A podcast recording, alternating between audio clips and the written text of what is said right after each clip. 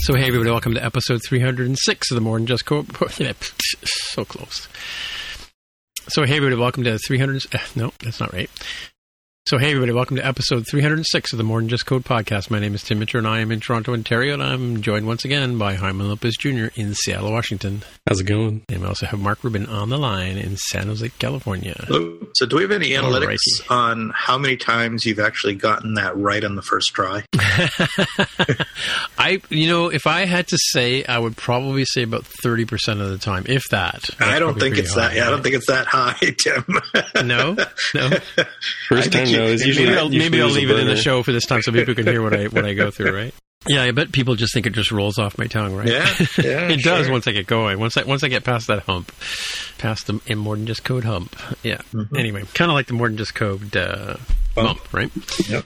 Slightly different, slightly different. All right. Um, yeah. So uh, a little bit of fact check. Of course, we're going to fact check on on the term getting Sherlocked. So we were talking about Sherlock and Spotlight for the last couple of weeks, and and I thought, you know, um, let's look at the origin of getting Sherlock because Jaime mentioned last week it was related to a product called Watson, and what I found was actually surprising that the term getting Sherlocked was actually used in the 1890s to refer being intellectually bested. And uh, the example they gave was uh, of a Globe story of two gentlemen uh, having an intellectual discussion. Mr. Brown reported that he got Sherlocked by Mr. Lockhorn in an alley behind the building when he was Sherlocked repeatedly after sharing a quiet supper at a dinner club. And the author of this um, this post is actually from it's from Cocoanetics, and he said uh, uh, another explanation would be uh, that it getting the origin getting Sherlocked is interestingly enough is that his predecessor to Spotlight Spotlight, as we mentioned before on the show. It came out in OS 8.5. I think I said 8.0 last week, and uh, it was called Sherlock. And at the time, it was instantly obsoleted an app called Watson, made by Karelia Software. Isn't Karelia Software the people who make um, Dash? I think it is, right? Uh, and I got a link in the show notes here for the Cocoanetics post about, and he, they, that's where I got these two pieces of information about this thing. But I'm going to jump ahead, as, in, as we normally don't do, but I'm going to do this time, to the Ask MTJC just for one second, because I was actually having conversation with James Thompson, fan of the show, because um, I mentioned that we were that I, when I found this piece, I, I posted that is you know to look forward to this coming out, and uh, so I posted these two things. And James said uh, technically Sherlock three was introduced with Mac OS 10.2, in which the term was coined, and Watson was introduced as a companion app to a previously versions of Sherlock, hence the name. And uh, yeah, then I basically said spoilers because we're going to talk about all this show, which we're doing now. So yeah, just thanks to James for chipping in there. All right, and um, the next piece that kind of jumps around a bit too is uh, the three transitions, which we kind of tried to figure out last week. So I went back and watched the keynote uh, just to find this part of the show, and it was at one hour, twenty six minutes, and ten seconds of the 2020 keynote. Tim Cook mentioned three transitions: the move to PowerPC, the move to Mac OS 10, and the move to Intel as the three transitions that Apple went through. And um, friend of the show, Alan Edmonds, also replied to me on Twitter after I guess listening to the show that um, on our episode of the Missing Manual that um, the transition. Yeah, he mentioned that that wasn't just it wasn't just hardware; it was actually software. But technically, though, I mean, the transition worked because Apple's amazing software, right? Like the fact that they were able to bridge us from 68k Macs to Power PCs, and then again from classic Macs to um, OS 10, and then uh, Power PC to Intel with Rosetta, the original Rosetta, right? And I think didn't, didn't they say Rosetta 2 is going to help us with um, the transition to Apple Silicon? You guys remember that? I think so, yeah. But I think you may be remembering that with a little bit of uh, rose-colored glasses there, Tim. Because oh, really? as I recall, in terms of recall, smooth or as, yeah. as in, in, terms of the smoothness, yeah. As I recall, the transition to PowerPC was pretty ugly at the time. Yeah. Oh, it was really slow. Was, like it was the crashing was and and just the saw. It was just bad at the time. Yeah, yeah. People were screaming because I, me- I remember I had I had orders for Quadra 650s, which were the the same shape as the 7100 that came out. You think you had a 7100 back I then? had a right? 7100. Yes. Yeah, so that sort of you know metal metal tin metal case with the plastic front on it, um, and the CD drive in the front. And um, I had customers who had ordered Quadra 650s, and Apple canceled the order on us, and they were livid. I mean, you know, because you like you said, the word on the street was don't get a Power PC, right? So Yeah. during that original original original time, but Yeah. No, they got they got better. it was it was seven point five. System seven point five was the first sort of stable uh, OS on on PowerPC. I remember that because for a long time, like one of the one of the companies I worked for, we had a whole bunch of machines running PowerPC, and we stuck with seven point five for the longest time. Even after you know, even when eight came out, and I think even nine, we st- was stuck with seven point five because it I was remember that. Reliable. I thought eight was was pretty solid, as I remember. Well, I mean, I don't know. Yeah, we were in publishing, so we had a lot of dependencies that we were running QuarkXPress and things Yeah. like Suitcase and stuff like that to load fonts, and yeah, Yeah. it was uh, and plus printers. We had to support uh, image setters and stuff, and it could have been could have been the drivers were the issue, right? So Yeah. Now, by the time those were the days. you know, by the time the G3 came out, PowerPC was pretty solid. It was good. It was really good. yeah, yeah, yeah. And I think Yeah. that was probably already OS 10 by the time the G3 came out, wasn't it? I could be wrong. Uh, no, they were still running. They were still running um, uh, classic as well. But yeah, you're right. Most uh, no OS 10 was uh, yeah, because people stayed on people stayed on classic for a while too, even even after OS 10 came out. Because I remember I was using OS 10 at work because I had I had um, I had a G3 Wall Street when when it first came out, and I loaded up um, loaded it up, and then uh, and, and I was running it at work, but everybody else is still on on you know classic either OS 8 or 7.5 or whatever, right? So yeah, and that, well, that was also another. Speaking, yeah, you're right in terms of smoothness and stuff like that. Because I don't know if you remember, but a lot of publishers left Mac, like Adobe and Quark and whatever, they went over to Windows. They started writing Windows apps, right? And so there was a big uh, question as to whether people would switch to their entire business over to, to a Windows PC. It was that was a nightmare too, though, but in my opinion. But um, yeah, and then I think when OS 10 came out, Adobe was took a long time for Adobe to come back, and that's what got. Uh, and yeah, I think Quark kind of lost their, their marbles too because yeah, because Adobe Photoshop and Illustrator they took a long time to come to OS 10. The first um, app that was usable in OS 10 was the Office Suite, right? I don't know if you remember that or. Mind you were developing at the time, right? No, I was in grad school at the time. Oh, were you? So okay, I, was, yeah. I wasn't developing. I mean, I was writing software for my, you know, research work, but I wasn't. It wasn't. Sure. Uh, you know, it wasn't for anyone else to use. Yeah, no, it was it was a pretty dark time there in some a lot of different ways, especially you know with with people like going, oh, I'm going over to Windows. I'm like, okay, bye bye. I was doing a lot of Mac support back then too, so of Yeah, I remember career. going to one of Um, those one of those computer shows that this. That, you know what I'm talking about, Tim, and and uh, Yeah. maybe some of the younger people don't know where they there'd just be like they converted a gym or something somewhere, a big room, Yeah. and just a bunch of people just set up booths and sell their stuff, you know. Mhm. And and I remember going to one one year and just seeing there was just nothing for the Mac, nothing for the Mac. Yeah, yeah, And exactly, asking exactly. asking people, you know, is is there going to be a Mac version? And just getting laughed at by these vendors. Yeah, well, oh, the Mac is dead. true. The Mac is dead. Yeah, you would you would look. I mean, you would have to look long and hard for, um, and that was back in the. I don't know if you remember the multimedia days when when CD-ROM authoring was the big thing. Mm-hmm. Um, I think QuickTime was just starting to get its footing, and um, but yeah, it was like we'd go through these trade shows that we called trade shows back then, and um, yeah, you'd you'd be hard pressed to find a Mac. Like you know, you'd see all these Windows solutions, and yeah, all, all the hardware vendors I dealt with all all had uh, Windows solutions, and yeah, it was a dark, dark time. You know, and I think Apple stock was like maybe ten bucks at the time. You know, if, if only we had, were smart Oh, enough to buy uh, Apple yeah, stock. yeah. I remember it was. I remember it being six bucks, and I remember having an argument with a friend of mine at the time whether which was a better Yeah. buy, Apple or Dell. And he was sure it was Really? Dell, and I was sure it was Apple. And and I didn't put my money where my mouth was back when it was six dollars a share. This is you know this was before the seven to one split, so it would be now. What is it? What is Apple stock now? It's getting close to three hundred bucks now, and that's after. So that so the seven to one, so it would have been worth twenty one hundred bucks, and I would have Yeah. I, I could have bought it at six bucks. Yeah, yeah. Yeah, Oh, I well. do. I have a good friend who bought a bunch of stock, and and um, there have been many times when she's been able to bail out her, her life by, by selling off some shares, right? Because she bought them back when it was really really really expensive, right? So that was her windfall. All right, so getting on back to the WWDC show, like I mentioned last week, that there were ten, roughly ten uh, Apple Design Awards. There were actually only eight given out, which is actually kind of low for her uh, Apple Design Awards. Um, And uh, speaking of the Apple Design Awards, and speaking of Shapr3D, which I went on, I'm uh, you know I'm still I'm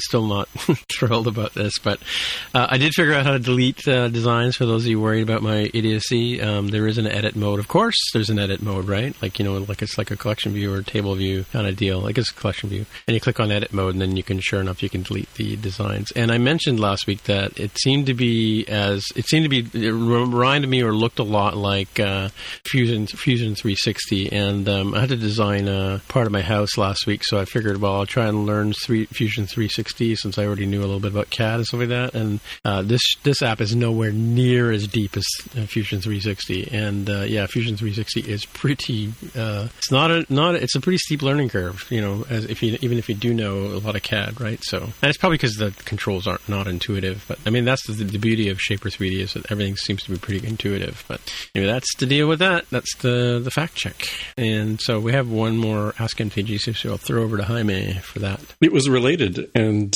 I guess there were many, many people shaking their fists at their uh, at their radios.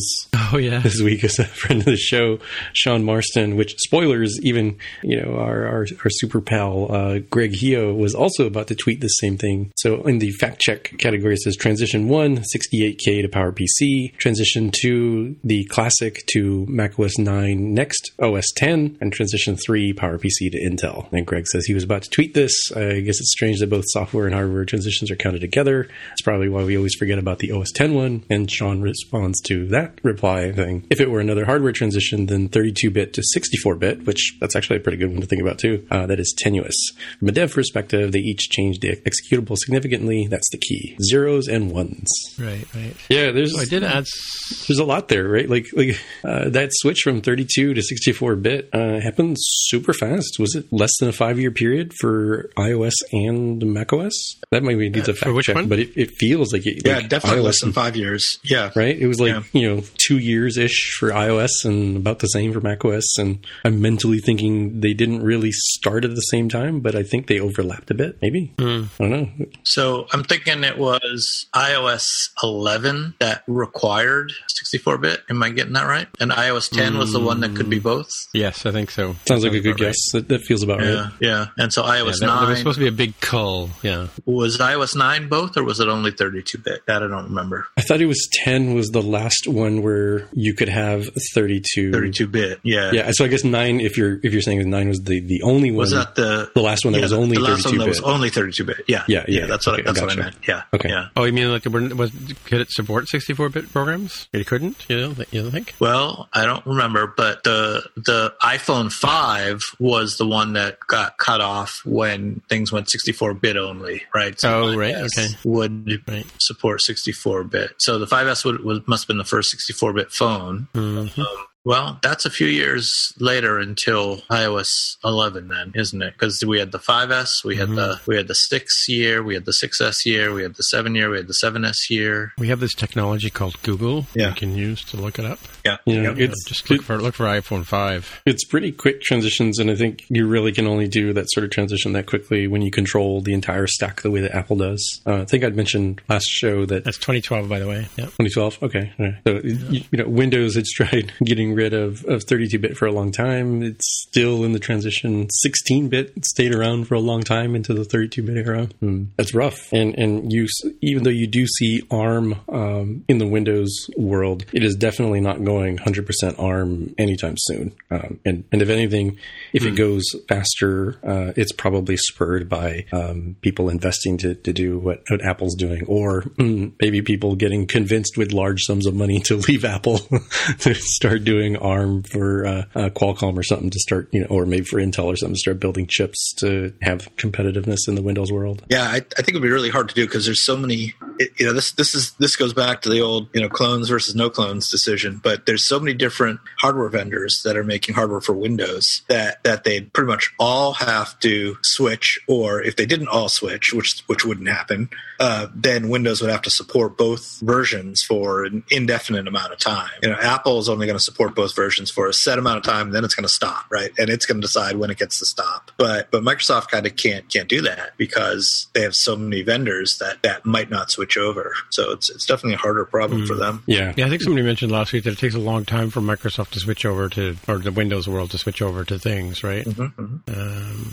yeah, there was what was it? What was it? There was another. Remember O2 from IBM? That one kind of didn't. That fizzled out. OS2 after a few years, Warp? right? Was it OS2 Warp, yeah, yeah. Or- yeah, yeah, Yeah. yeah, That kind of died before it even started. Well, I, I do remember getting some some equipment back in the hardware days that, that ran that specific uh, OS because I, I, we did have one opportunity to sort of play with it, but yeah, it was pretty brutal. By the way, so um, Dave Mark, you know who Dave Mark is, right? He uh, he posted on Twitter today that uh, he found this page on Apple's website that is published today, like still today. Uh, or in other words, it's still on the on the thing, and it says the headline says "Transition Accomplished," and it's basically a, p- a page posting boasting about the uh, switch over to uh, Intel Core Duo and Intel Xeon chips. So Intel in Macs, and it's a page still on the uh, Apple site. So kind of cool. Talks about Rosetta and all kinds of other things too. And it looks pretty. It looks like a pretty old uh, old Apple page. Got that old style with the, the new style header on top. So Yeah, I guess the Yeah, header that page is still there. Yeah, I bet you this. I bet you this page won't last more than a few more days. now that word is getting out. Wait, what? That one's Well, still up there? linked Oh, it. go delete. Yeah, Yeah. Yeah, we've I've- linked it, and we'll see how long it stays. I find it amusing just because of you know the era that we don't really talk about this this way anymore. The dual roar, the Intel Core 2 Duo, is actually two processors, cores engineered onto a single chip. Two in yeah. one. It's like a big big duo. deal That now. was a big like, deal back at the time. like how many cores? Oh, this one has eight cores. You know, uh, six of which are the superpower, and then two low power ones that it can run on when it's you know just doing browsing or something and not needing the full beast. yeah. Nice, nice. All right. Okay, let's move on. Let's go into our follow up. And so, I mean, the Apple Card is back again. I've, I've heard of this fabled Apple Card. What could that possibly be? yeah, unfortunately, as far as I know, this is still U.S.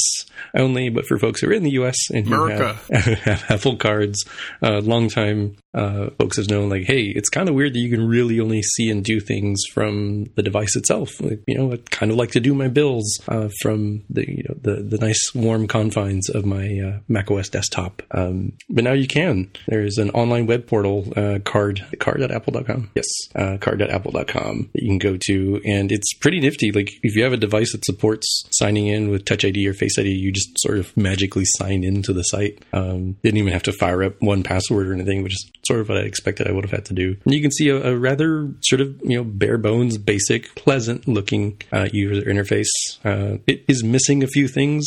Like uh, yes, you can see statements. Uh, I think PDF statements, if I'm not mistaken, but you weirdly don't get the OFX, the Open Financial Exchange exports or the CSV exports that you can do from the device, which people might throw into something uh, like Mint or you need a budget, uh, Quicken, etc. So that's kind of a bummer, but hopefully they add more features to, to have parity with that in the future. Cool. And this just in, we can talk about the uh, on the same site that you just posted this Apple Silicon Macs to support Thunderbolt despite shift to ARM. The Thunderbolt is an Intel technology, right? And uh, so that's kind of cool that they're still going to be. Uh, I mean, a lot. We've got a lot invested in these USB devices and monitors and what have you, right? So it's good to see that they're going to continue to support the interface. Well, it's still the highest speed interface, right? And if you're doing a lot of graphics work and things like that, then you still want that. Sure. All right. And then, uh, so we got another post here from uh, Paul Wilkin- Wilkinson on our our Slack channel. Hey, come on over and join us on the Slack channel. Um, he's posted here that um, uh, we were talking about um, Huawei and uh, uh,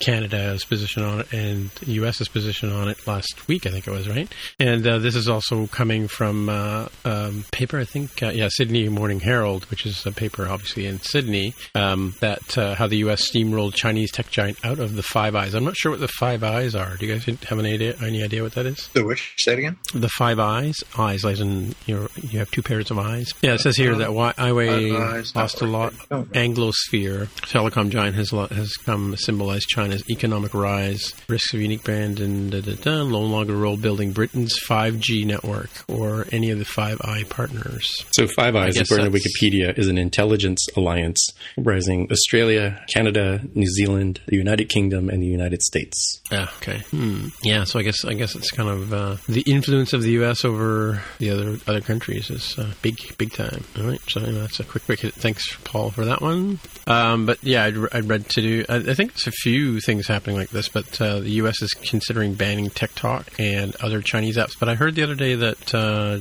since I posted this, that TikTok is moving away from something or other. I forget. I think Maybe they the were pulling out of Hong Kong, if I'm not mistaken, given a lot of Oh, right, because of the political human drama rights that's been going right? on with the, the demonstrations yeah. in Hong Kong and changes to their um, to uh, the laws there. Um, but yeah, a lot of tech companies have tried to figure out what they're going to do. Some uh, have said that they're not going to service the um, government data requests coming um, through Hong Kong, and I think Apple, as of this recording, had said that it was going to you know, take a look at the matter, but had not yet made decisions on what it was going to do. Right, right. I mean, so this story here, though, is about, uh, I think, concerns about, um, in the similar way that, that Huawei was, uh, I think Huawei, they, they were caught with espionage tools in, in some of their hardware back in the day, but uh, the U.S. and other countries are thinking that the data stored in TikTok um, is, you know, obviously a, a problem for them. So, um, yeah, it does say uh, TikTok's pulled out of Hong uh, Kong at the bottom of the article, but yeah, so the U.S. is warning or thinking of banning TikTok among other Chinese type technologies. It's kind of weird. All right. It's a weird one. Like it, it sort of aligns with the current administration sort of view of the world politically. But if we sort Yeah. of put that aside and say, well, let's look at this from a global trade sort of perspective, it's very much the case that many, gosh, not even uh, American apps, but like basically non-Chinese apps are quite often blocked in in China. So you, in a fair trade sort of way, you'd have to say, well, then by what right should Chinese apps be allowed into other countries? And that's a really hard one to to argue because it, it on the face of it certainly seems to make sense. You know, Google and uh, Facebook and etc. are not allowed in in China, then why should apps from China be allowed in the United States or the United Kingdom, Canada, etc.? All right, and then next, I think we kind of I kind of mentioned this one at the top of the show is a um, a, a link here from um, Nikkei about Nikkei um, reporting that the iPhone 12 will not have uh, earbuds and a charger in the box when you get your new iPhone 12 uh, when it gets announced in the fall. Um, so the Nikkei report, I think we talked about them last week, right? Um, Yeah. So, that. so if that's true, they've just given us a pretty big hint about something. But air power is air power coming? No,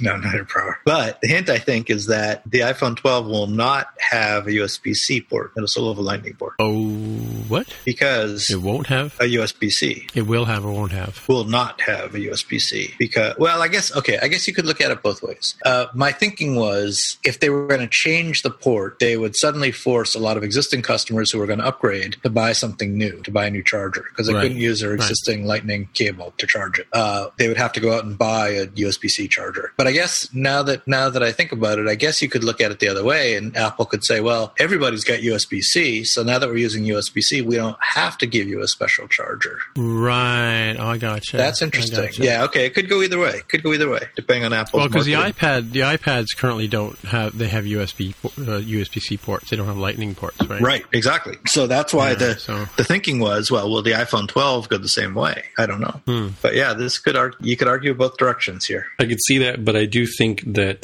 if you were going to have a transition to USB C, you would probably include one in that first gen and say, all right, for the, the folks of you who don't have any Android people in your life, in your household, and who have not upgraded to the latest and greatest iPad Pros that have USB C, all right, here you go. We throw in your bone. It's the last one you get. You know, the next model is not going to have it. Well, so that I was think my first thinking too. Yeah. yeah, and, and so I, that's why I, I do think that it would stick with Lightning. Is like, look, dude, you, if you had a, a Apple something since whenever they changed away from the 30 pin connector, uh, you've you've got a whole bunch of them laying around your house, and in fact, you probably still have them in the boxes, un, un, unwrapped because you you didn't need it because you already had one in a very you, you had a charger in a very convenient location or locations in your household, Unless they shock us all and put both in. Ooh. like with a with an adapter sort of thing. I remember No, no, just side by side, adapters. right? Just side like by a- side. A USB C port and a and a Lightning port on the same phone. I don't think that'll happen,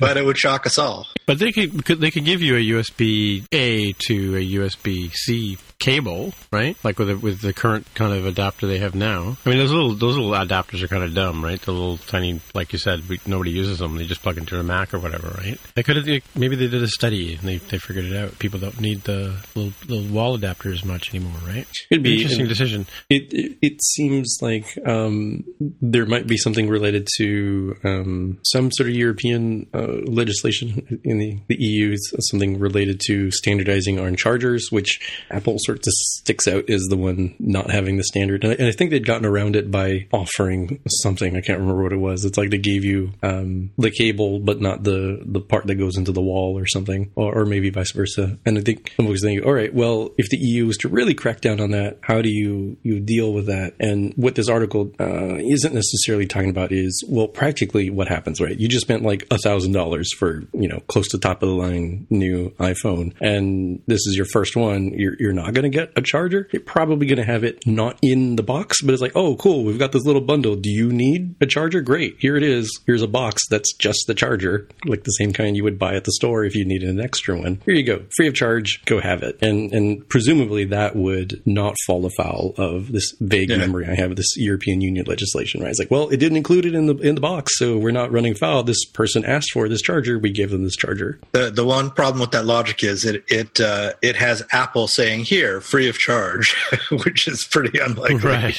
right. Yeah. I mean, I'd have to imagine Free it is would be only at the time of yeah. purchase. So Yeah. five minutes later, if you're like, "Oh no, I didn't include it in, in my gift bag, not my gift bag, my uh, my shopping cart," like you're out of luck. Well, it'll be on the shopping channel when you go to buy the iPhone. It'll come. They'll, they'll throw in a third-party charger with it, right? So along with the all the, I mean that that'll be the differentiator between you know whose whose phone you buy, whether whether Best Buy will give you a free charger with your phone or not, right?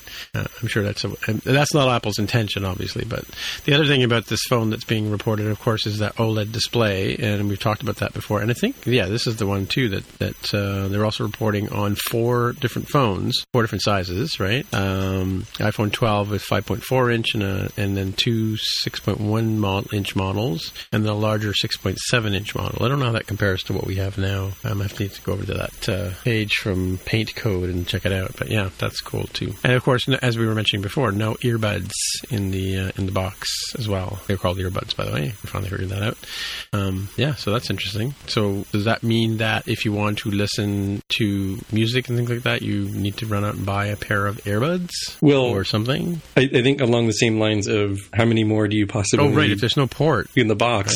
Um, yeah, I, I assume they, they'd have the same, you know, bundle offer of all right. Well, if you if you absolutely want another pair of, of ear pods, the lightning connected ones, um, sure. Yeah. Otherwise, like, well, clearly you probably have like a whole desk drawer full of them, so just use one of those that you have, or get them out of the old boxes. Yeah. Uh, or maybe go in and buy AirPods. Um, But this, lends add credence to Mark's idea of no port whatsoever, right? Like if you if you don't if you there's nowhere to plug in your headphones, you're expected to use Bluetooth or something like that. Then then why do you need a USB port at all, right?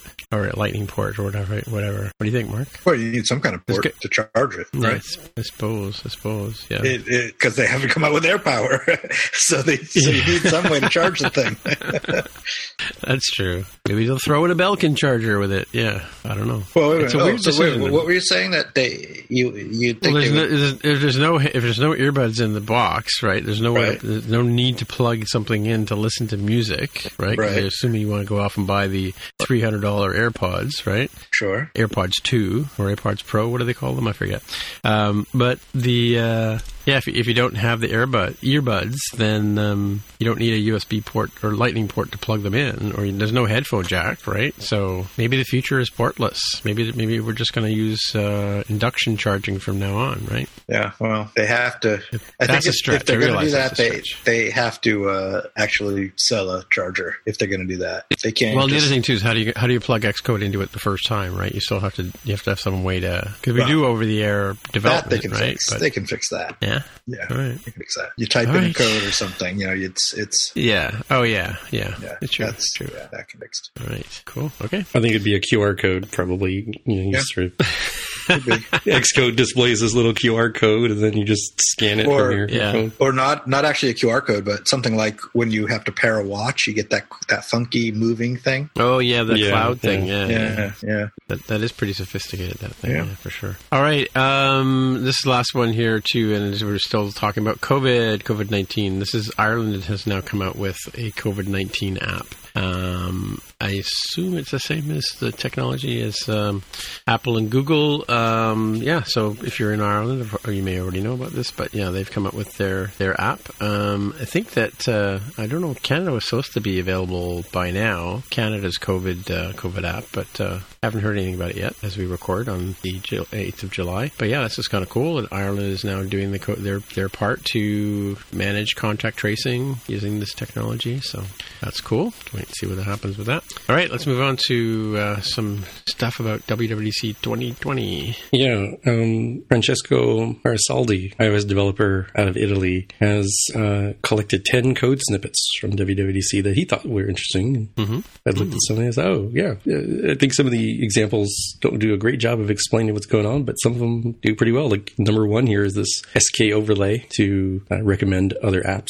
It looks pretty pretty straightforward. You get access to the Windows scene, get an app configuration, which the one sort of magic thing in there is the your app ID, um, which is stringified. It's not too bad, but it doesn't change that often. But it's kind of a bummer that there isn't like a, a magic way to get that. And uh, you just display the overlay, and it shows a little screenshot here that it's pretty pleasant to look at. And I think they might have shown this in the keynote of the Platform State of the Union, the rough equivalent for app clips, right? Like go get the app sort of thing. And I guess it's generally uh, available. I, I was a little unclear from this little snippet as to whether it was only about app clips or if app clips was just a, sort of a natural shining example. Well, it's very similar to what we do on currently on mobile browsers with uh, with advertising our apps, right? Like I publish an array of app IDs and just cycle through them whenever you hit one of our either my my own personal website, website, business website, or or uh, mtjc.fm. Um, I pop over a banner. So similar idea. Cool. Yeah, yeah. Uh, the next two are related to um, configure uh, uh, collection views. At least I believe they are. It's the configurations for views and cells, which I have not yet seen that session. So, uh, I mean, I'm seeing here that you can create, you know, configuration, you know, subtitle cell and set an image and text, and say, great. List, configure yourself with this. I, I don't know what the magic is there. And I think this is one that sort of suffers from being a, a small little bite sized nugget without a lot of context that I'm sure is in the session itself. Have you, either one of you guys seen that? Yeah, I think this is very similar to how we used to do custom uh, table view cells. Like the the cell, the list cell, list content cell um, has a default image and, and text uh, piece, and you can uh, you can uh, automatically call that. So this looks similar to similar to how they were how we would back in the day. We used to make custom a custom class to support the, the reusable cell um, in table views. So a similar idea. And and with collection view now, I mean, or sorry, collection view before this this last go round, you had to design your cell anyway, right? You had to sort of lay it out and say what, what was going to go into a collection view cell. So sounds like similar, very similar kind of thing. I forget what you call that, composable? Was it composable view or something like that, Mark? In the collection view, Yeah, uh, something like that. It's composable or composition, I think. I yeah, forget. one of those two words. Yeah, it's only been a week. All right, I still and the didn't watch second that one video yet. Yeah, I watched it early on because uh, there was a bunch of advances in collection views that came along, and, and they kind of trickled into the rest of the rest of the conference. Mm-hmm. What's uh, number four? Number four mean- is one that I think is actually a, a nice little addition for being pragmatic, right? So Apple's been, you know, really pushing location privacy really hard and, and encouraging app developers to you know, not even ask for location, even in a very coarse grained way, unless you really, really need it. And they've really pushed more towards letting users have control of, you know, when do I want to allow this app to have um, location uh, location based access. But you know, even when you might say, all right, well, this app generally, you know, is designed in such a way that you don't need uh, the user's location, even in a very coarse grained way. Sometimes it just is a lot better to say, look, I can help you so much more efficiently if you give me access to, um, you know, absolute accuracy of your location, at least just this one time, right? In this very specific user driven use case. There is a new request temporary full accuracy authorization and it has a purpose key. So very similar to normal. Like, why are you app asking for this permission? I think that's great because I think it means that you have enabled apps to not have to ask for uh, fine grained, you know, full accuracy of a location just to cover that one little use case. In this case, they can go without it. They don't they don't need the full accuracy. They can selectively ask the user for temporary access to it, which is nice. Speaking of privacy, number five here, tracking authorization. This is a big one that uh, I, I, saw a little bit in the news about this, but it, it didn't get that uh, that big push of like, hey, anything that uses the IDFA, the identifier for advertiser, uh, basically every ad network under the sun, uh, the big ones from Google and Facebook and etc. use this. Uh, you are now required to ask permission from the users to use that using their app tracking transparency framework. Pretty straightforward. It looks like other sort of authorization things of like, you know, this class dot request this permission and then, you know, you deal with the status and then you can check the status of like, was it denied? Was it allowed? Etc. Um, but the, the, the bigger change for sure is the fact that there are so many apps that use analytics packages and etc. Um, they probably are wanting to do um, ad attribution. So, you know, let's say like Facebook's app install ads, you know, you, you see uh, Candy Crush 2.0 on, on Facebook's app you're like, oh, cool, I want to download, download that. And you tap the ad, install from the App Store, and then through the magic of how this works, oh, cool, th- this is the same user. We can attribute that ad to that particular installation and, and you know, uh, make monies as appropriate. And users have always had, and I say always, but like for a very long time, I think it was like iOS 5 or 6 when they removed the, the is it UDID, Universal Device Identifier, that used to exist. That like, yeah. I specifically, thank you, yes, that specifically identified your device. Yeah. That went away all, such a long time ago, it might as well have never existed, right? Like IDFA has been right. the new hotness for such a long time. You every time you release an uh, or submit an app to the App Store, you signed your life away with that like three question thing of like, you know, yes, I am using or not using. What am I using it for? Uh, and that was going through App Store review, and users had the ability to, um, I think, reset the identifier, and I think they could also choose not to even allow tracking through the identifier, if I remember correctly. Now Apple's gone the the, the last final step, or at least major step and say, cool, now it comes up as an actual permission that the user gets to decide, like right then and there. So I just imagine that a bazillion apps are going to be impacted like this. Uh, pretty similar to the way that the, the Bluetooth uh, permission like hit every app for iOS 12 or 13 whenever that came out, right? Oh, now, hopefully this won't apply to the vendor identifier. I, it doesn't seem like it would, but that would be a real pain if it did, because that's, you know, the vendor identifier, there, when they got rid of the UDID, they introduced two new ones. There was the IDFA, which is the one that, that can uh, cross vendors essentially. Uh, so more than one vendor will see you as the same vendor, the same uh, IDFA. However, you can reset it whenever you want, so you can shut off access whenever you want. The vendor identifier is is kind of the opposite. That's meant for a particular developer, like you know you as a developer. If you want to just have a a constant reference to this particular user uh, across multiple ones of your apps, if you have multiple apps, uh, then you use the the uh, vendor uh, identifier for vendor, vendor identifier. I forget exactly how it's called in the code, but that gives you a an ID that's unique to any apps that are owned by you, and will stay unique as long as the user has at least one of your apps installed on their phone at any given time. So that's kind of a useful thing if you internally need to keep track of a user. So so it's you know like I said, it's it's uh it's it's just unique to to you as a developer. Uh, the same phone will have a different vendor identifier for a different developer. So it can't be used to track the user across uh, across you know developers. If you sell if you try to sell your vendor ID to someone else, uh, then it's useless to them because they can't that that number is meaningless. Whereas the IDFA, yeah, you know you can share it with other people because it still is you, but you have the right to to uh, to reset it. So if they force there's forces permission to on, onto the vendor ID, that would be kind of a pain because there there are valid reasons for keeping track of who the user is for a given phone. So, you know, for things like, you know, just internal analytics and things like that. So hopefully they won't do that. But it sounds like they won't. It doesn't sound like it's that kind of thing. Yeah, I think the the scoping of things for a vendor makes a lot of sense. Yeah. I think it's not an area where like, oh no, like, Adobe knows that I have both Photoshop and Facetune or something, right? Like, all right, you, right. I mean, what, what could they possibly do with that? That's nefarious. I mean, you've clearly got a business business relationship with this this company. Exactly. Um, yeah, yeah, yeah. And they know that I, you know, I,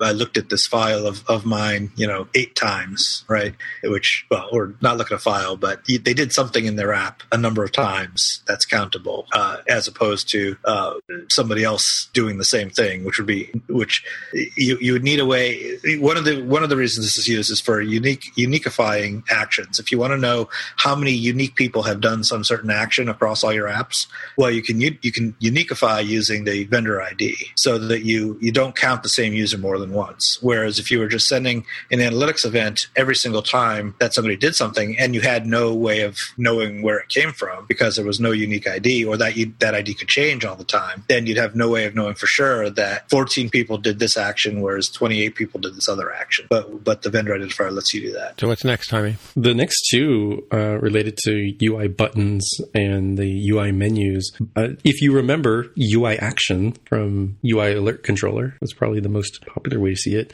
Apple said, "Hey, if you like that, you might like that as a new way to add functionality to buttons. So UI buttons instead of having a uh, you know target selector or paradigm, you can decide to use the UI action with a closure option. So that's pretty nice. And and very similarly, the UI button, uh, sorry, UI menu uh, has that as well. You can add items using UI actions. I didn't realize they added that in iOS 14. That's great. That's good news. Yeah, so these snippets, you know, they're paying dividends because this is not the sort of thing they would have necessarily trumpeted in uh, even Yeah. a session that it appears in. It's like, oh, by the way, we also did it here. Okay, cool, thanks, bye. Um, So, it's one nice. one fewer place where you have to put in that annoying ob- OBJC tag in your code, right? Yeah, yeah. If you're On if you're your- in a pure Swift world, yeah, Yeah, yeah, nice. and it, it- I guess it also means you could have you know UI actions that uh, could be used. Of like, all right, well, you know, close the thing or save the thing could be a UI action that you could just uh, populate once and say, okay, cool. Well, if they hit from the actual button, great. If they do it from this uh, confirmation alert controller, cool. Um, if they do it from this menu, great. And you don't have to, you know, it, it, it's very similar, I guess, if you do the target action thing, but it also means you don't have to have that separate thing. You just instantiate and say, cool, here it is. It's it also makes it much easier to make reusable components. Whereas if you have if you if you want to use the same component in multiple places, and if it has the same action, uh, then you would have to in the old way you'd have to copy over all those methods every single time you want to do it. But with this way, you just you define it once, you know, assign it to a property and or and and pass it around, use it wherever you want, and it's self-contained. Yeah, Nice. yeah, that's true. I, I guess you could have relied on the responder chain, but I guess if you weren't very, very careful, you could accidentally have stuff uh, get called that wasn't really intended to be called, just because Yeah. it's responder chains. Um, uh, the, you know, the, the shape of the method was like, oh, that just happens to coincide with something I could call here, even though I really don't want to. So I, I think this is overall a pretty good win. Uh, speak, speaking of wins, this UI color picker view controller, there's not a lot to uh, do it. It's not snazzy, but it sure works the way I'd expect it to work. Set a delegate, you can have a, a property of a selected color, and you just tell it to present itself. Presumably, you get a you know did pick color or or similar. They don't show here in the snippet, but it looks and works like the way a view controller should work. Uh, if you just said, you know, random person on the street, how do you think this would work? Oh, I think it'd work like these other view controllers, and it sure does, which is nice. it's not this weird new patterns; like it's the same patterns you like and enjoy. Uh, but now with with uh, system color picker action, this one number nine, we talked about a little bit. I thought related Yeah, to the, the week, yeah. changes to to uh, date picker that instead of being the the old school tumbler wheels, which I guess you sort of had to envision in your mind's eye that those were tumbler wheels because they actually were. I was were like a roulette wheel or like uh, like one armed bandits. What do you call those things? In, like uh, a slot machine. That's that's what they looked like Yeah. pre iOS seven. randomly pick a date. Afterwards, they you know were so minimalist. I'm not sure if you just showed somebody, hey, what what is this thing? They would never have associated it. I think with a, a slot machine. Now it's a completely different one. It's like, okay, you want to pick a date? Great, you have a calendar type view, just like you would have in the calendar app. Yeah. And the very last one, rounding things out, is there is a new uh, Mac idiom that you can check for in your your UI device current user interface idiom. So if you specifically want to do something fun for the Mac, you can, as they point out here. Not only for Catalyst apps, but uh, probably pretty handy for Catalyst apps. Well, see, this might help me out because, like I was saying with Device The one thing about moving to Catalyst is that um, I need to handle photos differently on the Mac, right? Um, yeah, so this this would be something I could do. Hmm, cool. That's why we do the show, Tim, to help out people, all the developers in the world. Yeah, help ourselves. Did you did you skip over number seven menu buttons? I, I talked very briefly about it that it uses the same Okay. UI action type of, of metaphor. Um, yeah. So you kind of mentioned this a little bit in your in your um, privacy tracking location thing, but uh, this is an article from Nine to Five Mac talking about Apple and the ad industry are clashing over these pop-ups about permissions. Um, yeah, and so uh, obviously, I think we, we kind of all saw this coming that you know um, Apple's new approach to keeping you know to, to blocking people or giving people the right to say don't track my device um, is obviously going to annoy uh, a lot of advertisers, people you know collecting analytics and that kind of stuff, um, Google, Facebook's that kind of thing, um, and the European folks or the European Union folks, I guess, right, with the new privacy rules, GDPR, and all that, right? So yeah. Just, Well, uh, this kind of goes along with what I was saying on whether it's specifically to IDFA or does it apply to the vendor identifier Yeah. as well. If it if it does not apply to the vendor identifier, then then I think it's pretty reasonable. Well, so that, like it says here that on the tin that you know advertisers like to measure the effectiveness of, effectiveness of their ads by delivering something to you that they can count, and uh, Apple's now going to make uh, advertisers or, or persons who are collecting these kind of analytics. We talked about this during the, the, the keynote talk as well. That um, you're now going to be required to disclose to um, your users what kind of uh, statistics or analytics you're, you're about to capture, right? So, and uh, I think that even with, I mean, Google when they when you added Google Analytics to the app, they they had a, a thing where you had to give the the, um, the user an opportunity to opt out. So you had to add something to your settings bundle to do that. But uh, I can't remember if it was if you could set it to on or you had to ask for permission before you did it. But but now Apple's putting the foot down and saying, you know, you got to basically disclose it. Oh, that's good, right? And speaking of which, uh, Reddit apparently got uh, found out with uh, people running the beta of iOS 14 that they have been looking at your clipboard, uh, among other things. So I think I don't think they're the only app out there that's doing that. But uh, well, yeah, Reddit has now announced in this article here that they're going to stop accessing your clipboard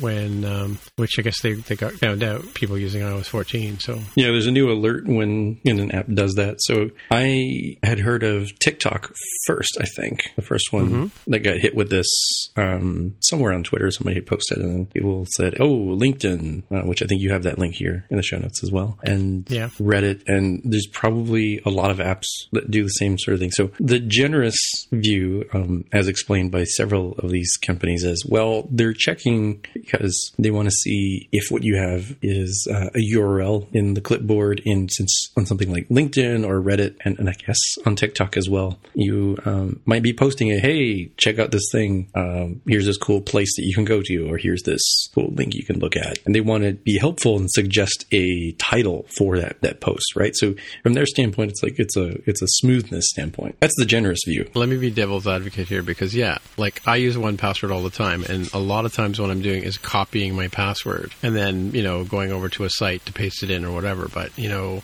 that's my decision to paste it in, not their their decision to look at my clipboard, right? So it's kind of nefarious in my opinion. Yeah, it certainly leads to accidental uh, data exposure if you're, um, you know, if you're an app that is reading the, the clipboard too often. Which I think the the one of like, oh, you're you're typing at every few keystrokes, it's reading your clipboard. It's like, yeah, that's way too often, right? Like that that doesn't feel like, oh, we were looking for a way to uh, to make it faster to suggest a title based on the, the URL that you're you're looking to share. And like, mm, that kind of feels like you were looking to do something else. Uh, it may not have necessarily been nefarious, but I don't think they had really considered the the downsides of people. You know, like you said, using password managers like 1Password. And like, yeah, you might very temporarily have this data, you know, in the clear in your clipboard. You're intending to just put it into an app that uh, you're actually using it for. Uh, but in this case, if you just accidentally uh, tapped on the LinkedIn app or accidentally tapped on the Reddit one in your uh, in your app of multitasking, oops, well, we took that password, and then hopefully they weren't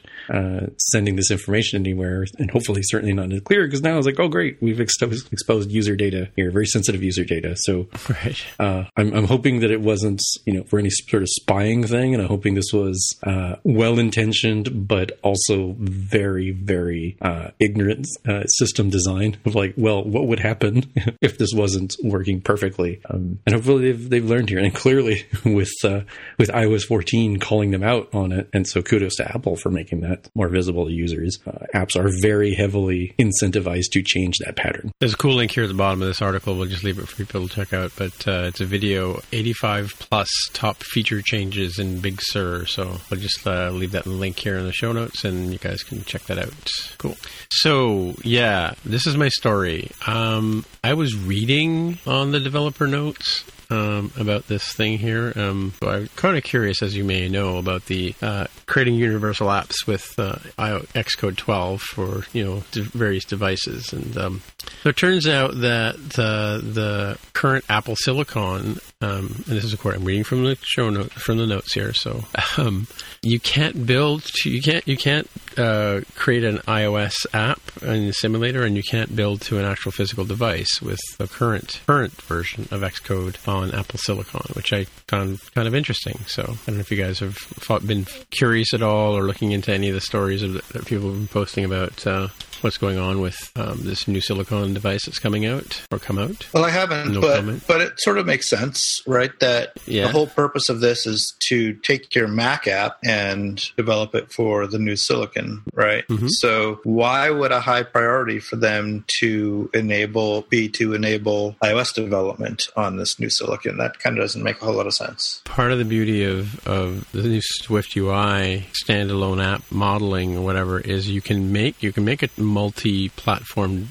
app sure. that will run on Mac, run on iPad, run on iOS, run on Watch, run on Apple TV from the same code base. That's that's one of the yeah, templates in sure. Xcode 12. But. but but they never they never promised or or promoted this thing as a a fully full fledged you know fully no it's true that's true and, and maybe this is I mean right? the beta is just the second beta just came out yesterday yeah. so yeah, yeah. It could be could be uh, could be this is getting updated but uh, I just thought it, I, I thought it was interesting you know I'm sure there are developers out there who were scratching their heads for a few minutes trying to figure this one out but uh, yeah that's my story QR, speaking of QR codes Jaime yes in the in the best example of now how much would you pay? Apple is apparently you don't need a charger. You got your QR code. Yeah, yeah. According to the uh, the fine people at uh, Nine to Five Mac who are digging into the second developer beta of iOS 14, they noticed some changes, including what I believe to be some UI elements that imply that you can use or will be able to use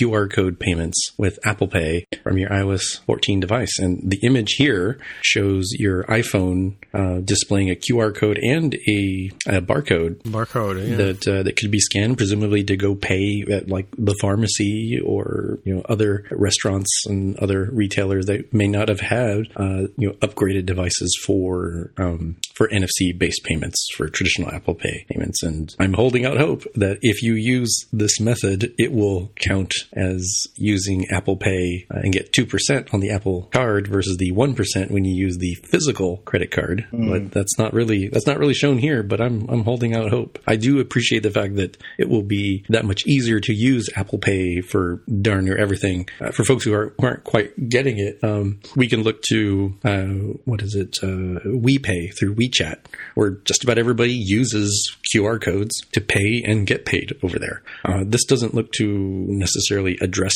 or at least I'm not seeing any hint here about addressing peer to peer payments like you would have in, in China with WePay and WeChat. Uh, but if you could at least solve the person going to a retailer who doesn't have NFC based payments, but you can still pay based on, you know, stuff like Starbucks happens to have uh, this type of, of scanner. So I'm pretty excited to see this become a reality. Um, I'm kind of hoping that we'll end up with something that uh, is, you know, developer accessible. Like you could call up uh, an Apple Pay sheet, or, or maybe this just comes for free. I'm, I'm kind of unclear how, how that ends up working. Maybe it's like a new option whenever you would normally bring up Apple Pay. Not really described here. Yeah, I think this will be pretty nice. Uh, you're right. I, I, use I use the QR code scanner at places like Starbucks all the time, where you just don't even think of it. You just kind of go and you do it. Um, and uh, it is it is kind of a conspicuous in its absence feature of the existing Apple Card. So this makes a lot of sense. Hmm. I remember Starbucks. That was a place we got coffee, right? Yeah, I haven't been to Starbucks in months. I'm sure I still have some credit there. Uh, you know they okay, have drive-throughs, cool. and it's really convenient if you use the uh, the mobile ordering, so you can order ahead of time, and then by the time you get in your car, go drive over there, maybe maybe run an errand, like drop something off at the post office. You can get your Starbucks on the way back. Yeah, that's true. That's true. What if you don't have a car? Uh, Actually, the, the, Starbucks down the corner for me. They have a. I think they've been serving stuff out the front at the. You know, they were on a corner of a couple of major streets here, and they just. I think they've just been have a like a table there, and they've just been putting people's orders on the table for them to pick up. So yeah, I think same idea. Cool. Yeah, you still will need a card, a car, I should say, for, for the drive-through option because there was a very narrow slice of time where during the complete lockdowns where you, you couldn't have the, the interiors of the stores open, many drive-throughs were accepting non-car uh, folks. Like I saw people on bicycles, you know, wheel their way up to uh, to the drive-through. It's it's pretty dangerous, I would say. I wouldn't advise it, but it, it was an option, and I don't think it's really an option anymore. The vehicle and they, is they probably even deliver for those who are driving at home. right, right. Cool. All right. Speaking of driving at home, let's get around to our picks. Um, yeah, so we were just talking a little while ago just about the the new fancy building an app uh, exclusively in Swift UI. Um, that's where you, you have one of your classes and you put the at main property wrapper, and uh, yeah, basically that'll be the, the main view that will run when your when your app uh, uh, fires up. And this is an article from John Sundell, Swift by Sundell, uh, on how you can you can still use an app delegate inside of your Swift your Swift UI based app lifecycle. And um, as it says on the tin here, so what uh, normally we would do in back in the days, we'd have this UI application main property wrapper around a class that you know starts up your app delegate with UI responder and app delegate, and um, but you can now just uh, um, use uh, the at main the same as you would before, and you remove the where's you remove you remove the UI application main. So you can still instantiate an app delegate using a UI application delegate adapter, and then call in passing in the app delegate self. Um, yeah, and so you can basically because I mean I think I was talking a couple of weeks ago about uh, trying out core data with Swift UI, and uh, I found that I had to select uh, a. I'm not saying this will work for people. I'm just I'm just thinking out loud that um, I had to use a UI kit um, uh, t- style work uh, app to, in order to get uh, um, core data classes to work, right? So, so this would be if you were if you still needed some UI kit stuff to work within, um, you know, and you need to have your app delegate to load that up. That's kind of a cool idea um, to do that here. And they, I haven't followed the link here, but there's a link in the story here uh, where they talk about some of the other things that they've done over at uh, Swift by Sundell to build Swift UI apps. So that's kind of cool. I thought it was pretty neat that you can still get the power of the app delegate without sort of messing around too much with the, the cleanliness of the, the new struct based way of doing your apps. Also, I like the uh, the on open URL uh, thing that you get, so you don't need the application delegate just to handle the did open URL or whatever. You know, you know the delegate yeah, yeah. call I'm talking about. everybody knows it. Everybody has it.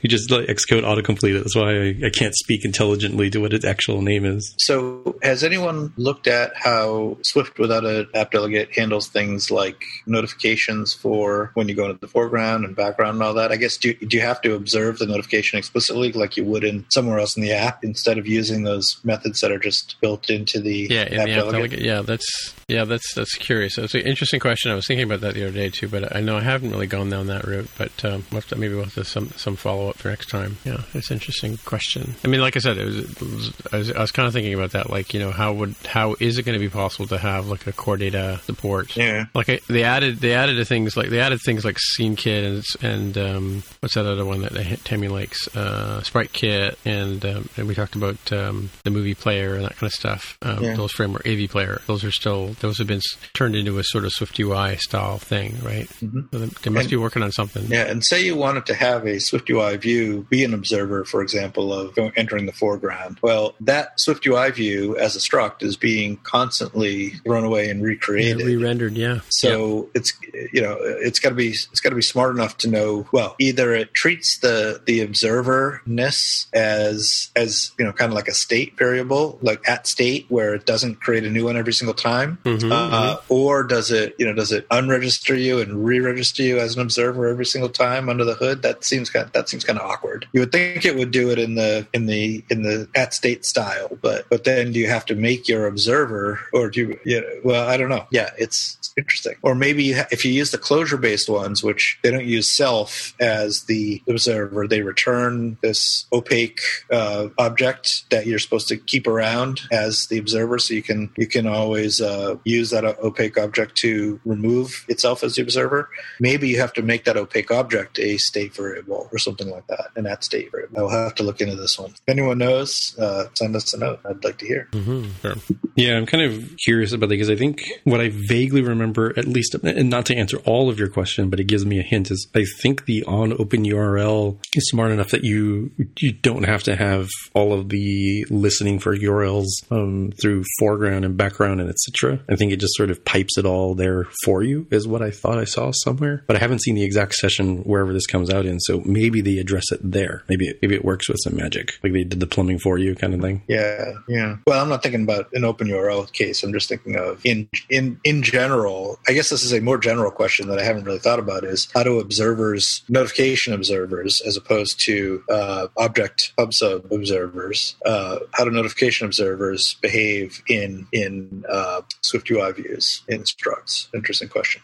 Yes, sir. So, Jaime, what do you got for picks for us this week? Got a couple picks. One is shameless self promotion, and one is uh, promoting for somebody else. I don't know who they are, but I'll I'll do my best. Uh, the first one, the shameless self promotion, is uh, if you're if you're wanting even more of the Jaime Lopez experience, and you're like, you know what, I've listened to all episodes of MTJC, including this one. I still need just a little bit more. Uh, I was a guest on the Community Pulse podcast. That is a podcast for developer relations, developer advocacy, developer evangelist type individuals, and uh, I appeared on their episode with uh, another guest uh, talking about advocating for developer relations as a developer relations professional. Uh, if you're not interested in that kind of thing, that's okay. This is the kind of role that I have now. Um, if you're even vaguely curious, I'd say give it a listen. It's like 38 minutes, I think. Um, and it was a lot of fun. And I also was pretty pleased to hear from the, the folks editing the show that they say, wow, it's really nice to have a guest who has a good audio setup. So I felt really good. I was like, oh, cool. That's good. I've been doing it for a while. And Tim is the one who edits this show. So he, he gets to hear all of the, uh, the bad parts and, and has helped cultivate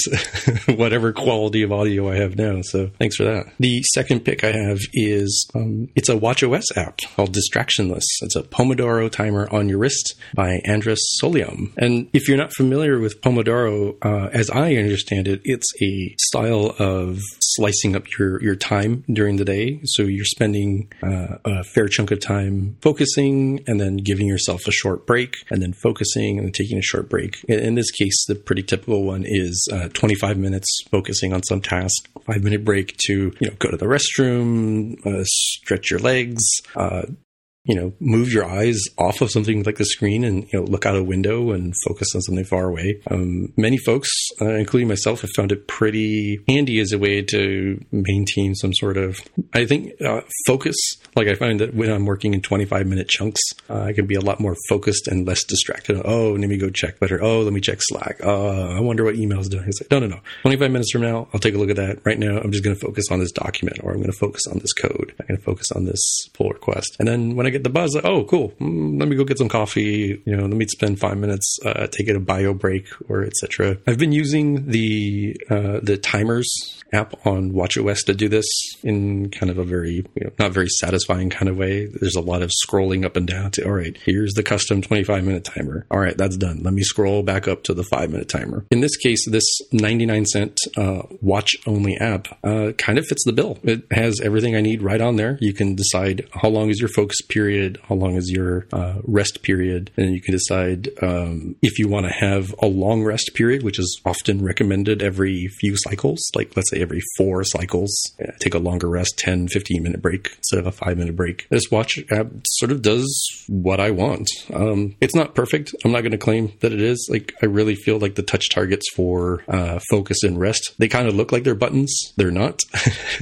so it's like mm. a big red pill or a big green pill that uh, it is frustratingly not tappable. But even with that caveat in mind, the other parts of oh, uh, I needed to you know pause this because you know somebody came to the door, like Amazon deliveries. Let me pause this and then come back, continue my focus session, or uh, you know really need like five more minutes. Um, I'm willing to sit here for five more minutes and focus on this, just finish off this task rather than breaking in the middle. And it's got handy little buttons to do that, uh, and you can also skip ahead if it's like oh man, like I, I, really don't need this rest. I want to get back to it. Let's go on. Um, it it, it, works pretty well if you like the Pomodoro lifestyle. Um, I'm a pretty big fan of this because it was like a dollar, and it's uh, it's it's something that's only for your watch. So that was kind of nice. I didn't have to load a companion iOS app. I have seen other ones and tried other ones that were, I think, a little bit more heavyweight than I wanted. They were focused on, oh, you have this to do list, and here's all these tasks, and then your Pomodoro is going to be assigned to that. I was like, no, no, no. All I want is just timers, just a better version of timers, very specifically focused on Pomodoro. And this fits the bill for me. Maybe it will for you. If not, that's okay. And I think this is the only watch only app that I that I own, if I'm not mistaken. How about you, fine gentlemen? Do you guys have any uh, watch only apps?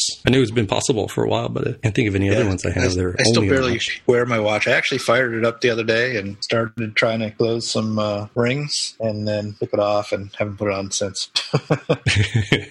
I'm not good about wearing my watch. You know, we were talking about uh, different watch faces related to you know the ability to share those on WatchOS and I uh, in WatchOS 14 or 7. And I mentioned that, you know, I have a when I'm at work sort of watch face that has a whole bunch of gadgets on it. And then I have a, oh, it's the weekend or it's after work. I really don't care. I just mostly need to know day and time. Uh, how's the weather? When is the sun going down? So on the work face, I used to have the activity rings and I realized, hmm, kind of don't really use it that often. And let's be honest, it's not telling me good things as I'm in the pandemic lockdown. I haven't been as, as, as active as maybe I could have been. And so this distractionless app has become the widget that took the place of the activity rings for my work one. So I have both. I actually do have the normal timers app on my uh, screen because I use that for like lunch. You know, all right, you know, going to take an hour for lunch, going to take half an hour for lunch. Um, or maybe I want to take a break. Like, all right, I just really want to refresh because I uh, had a bad night sleeping or something. Pomodoro app doesn't really work for that per se. So I end up having both complications on my watch face. And, and that's why I, a little off topic here, I'm like kind of happy, like, oh yeah, it would be kind of cool to see what other watch faces do people have. And, and rather than going in and sort of very poorly manually configure it, you, know, you could just share it with me and I could just have it set up in mine. Cool. Now I've got something to try and if I don't like it, I just delete the face. Actually, now that I look at this app, I bet you it would have been a, I'm going to see if I can find a developer at some point because I wonder if it was a SwiftUI app. It looks like, you know, it's a pretty bare bones app and it looks like uh, SwiftUI would work pretty well for this kind of app. It's got everything hmm. that would come right out of the box. Only 99, 99 cents. Yeah, I was surprised when the um, when the Apple Pay symbol came out. I was like, "Oh, it's not free." I guess I'm part of the problem. I'm part of the problem by assuming that it was going to be free and maybe have in-app purchases or something. But no, this is just a, a straight up purchase of 99 cents. And apparently, it supports family sharing. Now that I'm looking at the, the web page, so it still has a still has like a, a, a phony uh, clock face too, so you can stay focused and still tell the time. Oh, when you turn off the controls. I'm looking at the screenshots. Yeah. Yeah it uh, it does the I don't use the the like the real focus one of like disable controls. So you don't I guess accidentally bump one of the the controls and change a mm, timer. right. Um, and I guess it's also so you're not like sitting there looking and and, and thinking about the interface. You're, you're just like just going along for the ride. And I guess you do I think you when you go disable the controls you can re-enable them temporarily by long pressing on the face I think. I tried that. It wasn't for me. I kind of like having the the dashboard controls there at all times. And I've somehow uh, managed to not accidentally bump the faces and throw off the, the cycles, which is good. Cool. Alrighty. So I guess that's it for another week. Hey, Jaime. So if people want to get in touch with you, how would they find you? I'm on Twitter as at Dev with the Hair. All right. And Mark, if people want to get in touch with you? I'm at Mark R at smapsoft.com. All right. My name is Timitra, T I M M I T R A. And on the Twitter machines where you'll find me. Only the cool kids know how to get a hold of us on our Slack channel. So until next time, we'll say bye bye. This has been another episode of the More Than Just Code podcast. If you want to find out more about the show, you can visit the More Than Just Code website at mtjc.fm. There you can find a summary and show notes of each episode. We list links to the apps, code, and news that we mentioned on the show. If you like the podcast, tell your friends. Please leave a comment on the website, and if you can, please write a review on iTunes. And please recommend us in your favorite podcatcher. All of these things help others find out about the show. We really appreciate your help with spreading the word. We're also on Twitter, Facebook, and Instagram. We'd love to hear from you, so use the hashtag AskMTJC. Once again, the podcast Twitter account is at MTJC underscore podcast. Please consider supporting the show by pledging any amount on patreon.com slash mtjc. Thanks again for listening. We'll see you next time.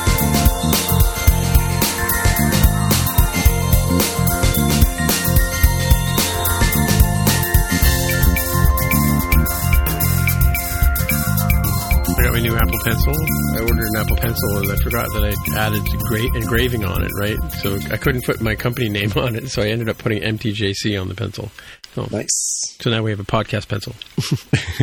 still don't have the iPad. The iPad's going to be a couple more weeks still. I got the oh, I got the keyboard and uh, Magic Keyboard. I got to play with it and see how stiff it is and all that kind of stuff. And Yeah, how's that? How's that working out? And- well, great, except I can't do anything with it, right? Like you can't the the connectors are on the back of the iPod, I guess, or on back on the back of the um, iPad, um, whereas on the original uh, OG 12.9, uh, the interface is along the bottom edge. So tried to tried to put it on like perpendicular, but it's, there's no room to sort of tr- see if I could jury rig it to work, and just for the sake of trying it out, right? So it's and it's completely like it. Yeah, it doesn't. It's not like a Bluetooth keyboard where you can charge it up and and use it like a Bluetooth device on another on another thing. It only interfaces with the, from what I can tell, anyway. It only interfaces with the iPad itself, right? It must take power from the iPad as well. Oh, I see. For some reason, I thought that you also had one of the newer iPad Pros, like not not the newest, but the one right before. Not yet. No, it's hmm. coming. It's coming. But but it's like uh, it's middle of July. I think is when the delivery date for that guy is. So yeah, I bought a new. uh, So uh, family members taking my 12.9. They need a. They need a. They're watching YouTube. Believe it or not, they need a newer newer device than what they have. And um, yeah, so um, I bought an iPad. I bought the iPad. I bought the you know the pencil and the Magic Keyboard because I'm really liking how I have the Logi the Logitech uh, Create keyboard on my for iPad, and I like it for when I'm you know doing work. I can use it to connect to the office and do WebEx on it and stuff like that. So it's handy to have a second screen, right? Yeah, that's true. That's true. Does that end up working pretty well with Sidecar or the people who end up having the the 12.9 inch? Does it support it? Well, you know, it, it's interesting. I'm using Sidecar right now. I don't know why, for some reason, my like I've got my 24 inch LED connected to my MacBook Pro, but the MacBook Pro screen is black. It's gone dark, right? So even though it's, it thinks it's on, it's not. I don't know how to get it to turn on, right? So it's, I think it's obviously there's a bug in the somewhere in there inside it. But so I'm using Sidecar on the iPad Pro, so I can get a second screen right now. Yeah. So I have to see what happens when I get the. It'll be, I guess, another week or so before the other one shows up, and then we can really know what's going on. But Sidecar is kind of cool. It's e- easy to hook up, right? You just, you know, once you once you configure your iPad, you just choose it and away it goes. You have, you have an iPad, right? I do, and I guess I could support uh, Sidecar. Well, at least on my personal laptop, since that's on Catalina. Mm-hmm. Yeah. They block it on our work laptops, of course. you know, because you know, God forbid you should have two screens.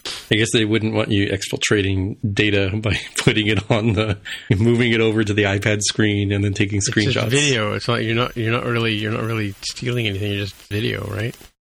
Everybody have a Right. good holiday. We got a holiday of choice. Yeah. hmm Yeah, it was Yeah. Uh, reasonably peaceful. Yep.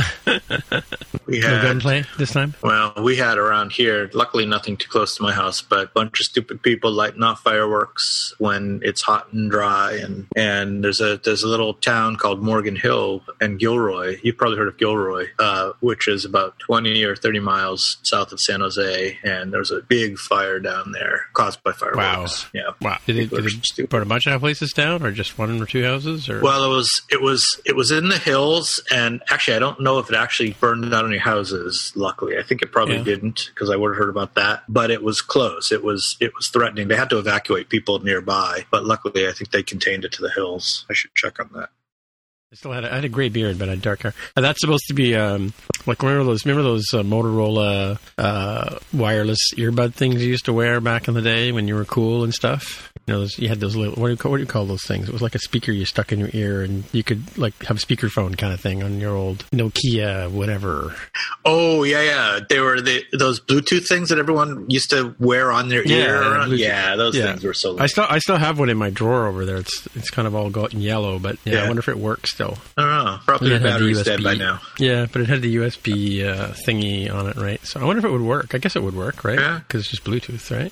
By the way, I got a, I got a pair. It's so I want old a pair, it might pair be of, cool again. Yeah, I should just wear it. Just I- I've seen people wearing them, like Yeah. actually around around the city. But um, I want a pair of um, Skullcandy earbuds.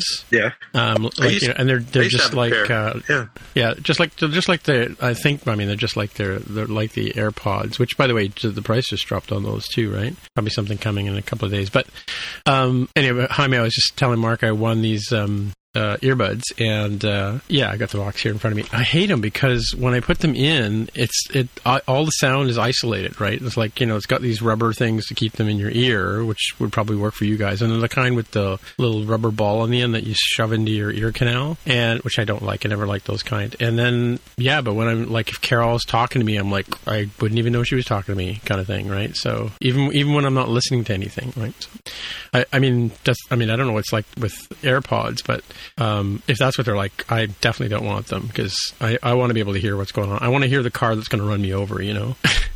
Because I know the ear the earbuds, the air like the regular, uh, are they called earbuds? I don't know, not earbuds, AirPods. What do we call these? The wired ones? What do we? Uh, not air Earbuds, right? Weren't, what, uh, air. wait, did they actually have? Maybe they didn't actually have a name. Yeah, Were they earbuds? Well, we're going to talk about it later because because I think coming up on the show, we're going to talk about uh, the new iPhone 12. Apparently, is not coming with a pair, right? Um, but yeah, it's it's like um, with those, at least I can hear around me. Like if I if I have them in my ear, I can still have a conversation. If I, I'm not playing a music or whatever, I can have a conversation with somebody, right? But what I'm finding with these these other, I mean, I don't know. Do people really want to be that ice that insular that they don't have any sound input what's other than their cool tunes or are their podcasts they're listening to or whatever? Like, Well, I'll tell you where they're really useful. Uh, and since I don't wear AirPods, I have you know over the ear headphones, but I have the noise canceling ones, uh, which are similar. Uh, they're really useful when you're in these days. It's not an issue, but when you're in a open Yeah. work environment where you're sitting very close Right. to a lot of people, Right. and there's always some conversation going on somewhere around you, and if you just need to true. tune that out, Focus. and not listen, Yeah, then yeah, they're pretty helpful. Yeah, actually, I do. It's true because one of one of our developers who was with us when we were back in the office had a pair of the air, the fancy ones, the new ones, right? And uh, I, he was like, he sat kitty corner for me, and I every now and then I have to ask him a question, and I'd have to like wave my arms and whatever to get his attention because you know he uh, he couldn't hear me with them on, right? So because he did exactly the same thing, Mark. He just put them on and tuned us all out, right? So yeah, I don't know. I, I, I get that. I mean, like the thing is with where I work, it's it's pretty much like a church. I mean, in terms of quietness, right? There's no there's no loud. I mean, there's you know you get boisterous people and joking and stuff like that, but there's no loud conversations going on. You know, we all of our phones are on mute and that kind of stuff. In fact, I even Oh, wow. use my phone at home on mute, right? So Totally yeah, I the find- opposite and- in my office. There's a lot of yeah, it's to- totally noisy. Yeah, a lot of commotion going on. Yeah, I could see that being a being a distraction too. Yeah. Wait, you- Tim, you said you removed stuff from the Massive Dog. It's like 53 pages. Yeah, I did. I got well. If you go down, it's, I think it's like two hundred and episode two ninety or two eighty, something like that. The bottom one is two eighty three. Yeah, so January. Like this is this is six months worth of stuff. I wonder as opposed to like six years. Yeah, I kind of wonder if Google Docs is struggling on some revision history thing or something underneath the covers. Um, I think it'd still be good to to chop off, you know, 40 of these pages. my, my phone was struggling with this too, and I got confused. Like, wait, why is it not updating with stuff that I know I added on, you know, from my iPad? Oh, okay, okay. We just sit here and wait while it does its thing. I know exactly what you mean because because I, I, you know I, I like I said uh, I work on my Mac, I work on my phone, I work on my iPod or iPad to do the to do the editing. And yeah, you're right. Some I sometimes I have to if I get a link and I go in there, I sit and look at my phone for a couple of minutes, going, I'm sure Jaime's already started a you know an episode 306, right? And I sit and I wait and I wait. And I'm just when I'm just about ready to, to put something in, it goes, oh, hang on, Jaime put a bunch of stuff in here, right? So yeah, you're right. It's it's been like really sluggish last little while, right? I don't know if you've noticed, but for me, it's been like you know last three or four days or whatever. It's been sluggish. So weird, weird. Because I actually put something in like it was it was taking so long. I was walking the dog, and there was some comment I put in here, probably the fact check, and I just pasted it in. I was so uh, so frustrated waiting, and then I eventually moved. It. Yeah, the ADA thing I think was was I put in as a comment, and then I just walked away. And when I came back later, it was it was on the top of the page, up up in the empty template part. You know, so hmm hmm so maybe Google is maybe Google's struggling. Maybe they're doomed. Maybe they're running out of So- money or something, or they're they, over- they they didn't pay their, their Amazon bill or whatever, right? they turned down uh, turned down the air conditioning and said, just let those machines get a little hot. It's okay. Yes, it slows Yeah. down performance, but uh, that's all right. It's a free product. We just bought another air conditioner tonight. Um, just plugged it in on the on the main floor because it's getting pretty bad here. We've got air conditioners on all three floors now, right? So our Yeah. furnace is still down. Are they in window air conditioners or the standalone? kind? No, they're the, they're the portable type. That you know the kind where you, you put a You kind of have the hose put a- pointing out the window or something Yeah. like that. Or yeah, yeah. We used to we used to use them in server rooms back in the day, right? But Yeah, uh, yeah, sure. no, yeah. They're they're because the problem is our house is it's 16, 17 feet wide and and tall, like three floors, Mm-hmm. and uh, it was not created with the idea of having central air. So there's the duct work is like the width of a joist, right, Mm-hmm. or width of a stud wall, and um, so yeah, it's impossible to push air up to the third floor. So notwithstanding, you know, the weight and it's cold air will naturally fall, right? So yeah. so I'm kind of sweaty and sticky right now because uh, the air conditioner's on the in the kitchen right now. And But aren't you in the basement? enjoying I thought it. you- I am in the. I'm in the basement. You would think heat. So that's heat where yeah cold- the heat would rise and the cold air would fall, right? You would think, yeah, but I think we're just we got so much humidity in the house right now, right now that we're just uh, just dying. So I Yeah. mean, I could tell you it's uh, it was 34 degrees today. That means nothing to you guys, right? No, But, uh, I know so that's the- hot. That's hot. The humidity was uh, something like 70 percent, I think, today. Oh yeah, it's pretty pretty uh, pretty brutal. So Anywho. one thing that I use are these. Uh, I don't want to shill a brand name, but but these Vornado fans. Yeah, we which- have tornadoes too. Yeah, they they just move They're a massive amount of air. They're great. Yeah, they really Yeah, are great. yeah. yeah, they're not that loud, and they just move a lot of air, and they they're almost as good as an air conditioner in a lot of cases. Well, yeah, I mean, so we, we use them with with the addition of those um, window units, right? The portable units, because we use them to move the air around the room, Right. Right on top of that, but we have um, we have two of them, and I've, I've been looking to buy another one on Amazon, but uh, I should have ordered it by now. But oh well, yeah, it's getting pretty bad. I mean, I, I even had a shower like an hour ago, and I'm all sticky again. So what are you gonna do? Yeah. What, unless Carol closed the door, she, or did she? Killing me. She's killing me. So it's the door, lock right. it, and then turn the thermostat up on the inside. Yeah, yeah. No, she's been moving like she's. I don't know. Just it's it's already cooler on the. fr- She bought one today that's fourteen hundred BTU. So you can explain what BTU is, right? Do you know what BTU Thermal is? unit. It's a unit of, of Yeah. heat. Yeah. Yeah. So this one, the one she bought today, is apparently fourteen thousand BTU. So Okay. that should that should probably do like the first floor at least. Anyway, but I should hope that the air conditioning would drop to the basement. But so far, not so good. Mind you, I turn. Oh, I know what happened. I turned the bathroom fan off. I, I've been running the bathroom fan here to keep the air moving. I turned it off like half an hour ago to record. See, what you need is one of these Vornados at the top of the stairs, actually. Yeah, Pointing yeah, out. That's true. Pointing out, not in, to pull out the hot air. To pull out the hot air. Yeah, Hmm, yeah. Interesting idea. Yep. That's Hmm. that's the trick to those fans actually is and they even tell you if you if you go online and read the fine print, they they Yeah. actually say that these things work better. They're not really meant to blow on you. These this particular model of fan. They're meant Oh, to okay. move move air. So so the trick is you want to Huh. get the hot air out. So you just you just put it in a place where it's going to exhaust the suck window, the yeah. hot air out. And of course, you know the the cooler air is going to is going to fill in, but it's going to suck the hot air out into well into somewhere else. But that's that's somewhere else's problem. hmm I will say, if you have an aluminum backed MacBook Pro or iPad, put that on your bare skin, especially on your belly. It will cool you down super fast.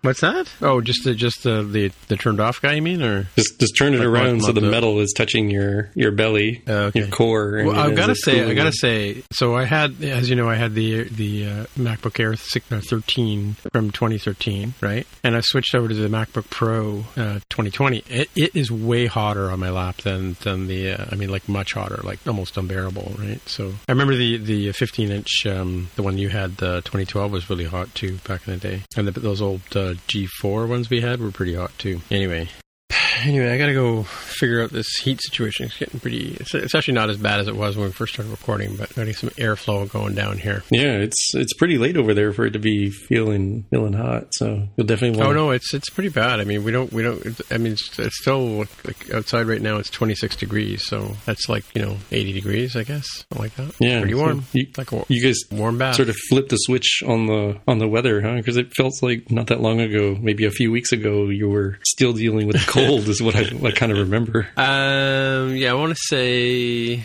hmm, Mar- well, end of March. It was still, it was still, we still needed the furnace on, and that's when the furnace died, right? So we were still, we still had, you know, space heaters and stuff like that going. Yeah, it's kind of, it's weird, and it's Carol was, Carol and I were just talking about it at dinner time tonight that that uh, it's never been like even when this house was first created, you know, hundred years ago, it, the weather's never been this hot in the summer, especially this early. This is early in July for us to be this hot, right? Normally, this kind of weather we have in in August, so it's pretty bad. So you guys are having regular weather, weather, or is it not warmer than normal? normal, or what's going on with you guys? It's a little bit a little bit uh, warmer. Although to be honest, I don't go outside all that much, so I don't really know. Oh yeah, mm, right. I stay inside my central air, uh, you know, and fans home, and right, you know, right. sometimes open the door to get that big, you know, hope get a package or take out the garbage or Yeah. something. And Mm, right, you know, right, once or twice a week, I leave the house to go to the supermarket or something. right, right. For us, it's funny you asked it because just tonight on the evening news, they were talking about how this summer has been uh, pretty mild for, for us. So it's actually been a little bit cooler than it should be at this point in, in July. Um, and it's it's been off and on. We've had sort of cloudy days and and sunnier days. Um, never really that much more than about 70. And it can get cool enough where sometimes I actually do put on a hoodie when I go outside to check the mail or something. And uh, I'm in that weird, frustrating uh, weather, you know, temperature position where it's like, well, can't go without socks because my toes start getting too cold. But when I put on the socks, my toes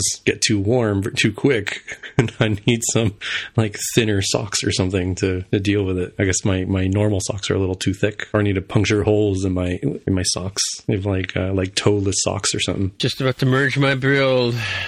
Hey, while we while we were talking, I got this LinkedIn in mail message. It was one of those paid for messages. Apple software engineer, iOS, various levels, job opportunity. Blah blah Really? blah. Vast majority of our jobs in Bay Area. We also have openings in Seattle, Culver City, Austin. That's from Apple? Boulder. Yeah, and the the phone number is a San Jose area code. And but look at like this how generic this this thing is. We are currently looking for software engineers, iOS at the new grad, mid level, senior level, and manager levels. Interested in learning more? Blah blah. I'm like, bro, at least uh, you know carve down that list a little bit. It's kind of insulting to have new grad in the uh, in the in the segment that you're doing. You know, just just- do one more pull from from LinkedIn and and separate those out. That's surprising from Apple. So, I mean, I get stuff from Apple a lot, and it's it's always from a from a sourcer. You know, it's they have they have first you get the call from the sourcer, and you have a quick conversation with them, and they just basically take down your information, and if you pass that, then they give you to the actual recruiter, and you talk to the recruiter. Yeah. This one, besides being the San Jose area code, they also have an at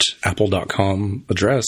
So I, I, I didn't click on their name to see their profile or anything, but I'm going to assume they, they sound like an actual Apple employee that's doing this. But, eh, you know, Yeah. I feel like that's Who knows? too wide of a net that they're casting with one, one message. You know, it, it came Well, I in at wonder 7.58 p.m. so- Yeah, I think a lot of times the sources are contractors. So I wonder if because of the virus and because people are working from home, they're not hiring as many contractors these days. So they're doing hmm. this kind of stuff. Maybe I don't know. Could be. That's just a guess. I have no idea. Could be. I don't know. I keep applying to them, but they never they never look at my resume, so I don't know what the hell's going on with them. Those Apple folks. Haven't been ghosted I have once a couple- before. Well, you generally can't apply. You have to get approached for this kind of stuff. I mean, that's usually how it works. I need to Because if start you asking apply, them. if you apply, then chances are that your resume just gets lost in the in the thousands that's of people that also happening. sent it in. Yeah. I need to start, you know, asking them a test to see like how, how legit is this person? How how much do you know about me and and the relationship to Apple? And so just start asking them, you know, according to the show I'm on, what is Greg Heo's true name? And they can't answer that, considering how many times I've said it in jest. Uh, And title. exactly. Yes. Yeah. Yeah. hmm You know. Who's the fifth? The fifth MTJC, or oh, I'm thinking in terms of fifth Beatle reference, but Yeah. Yeah. Who's that? Greg? no, I don't know. I'm just thinking, you know, because people always say, you know, who, who's the fifth Beatle, right? Well, who was the fifth MTJC? But I guess it wouldn't be. Tammy. Yeah, that's what I was going to say. 'cause Yeah. that was that first uh, that first Christmas time, right? Where we were on a holiday and uh, a holiday break, and I think decided to to record what you guys were talking about, right? I I don't think you were even on were on Roundabout at that time, were you? That was maybe pre maybe. pre uh, pre Tim Mitra Roundabout era. Yeah, probably. Yeah, I don't think I was on at the at the very beginning. Hmm. Can't merge my branch. I don't know why. That might be our our cue to end. I, I don't think I'd be able to figure out branch problems without without the full attention there. And I do enough of that in my day job. All right, guys. All right, Talk See to you you later. next time. Okay. talk to you later. Yep. Bye. Bye. Bye.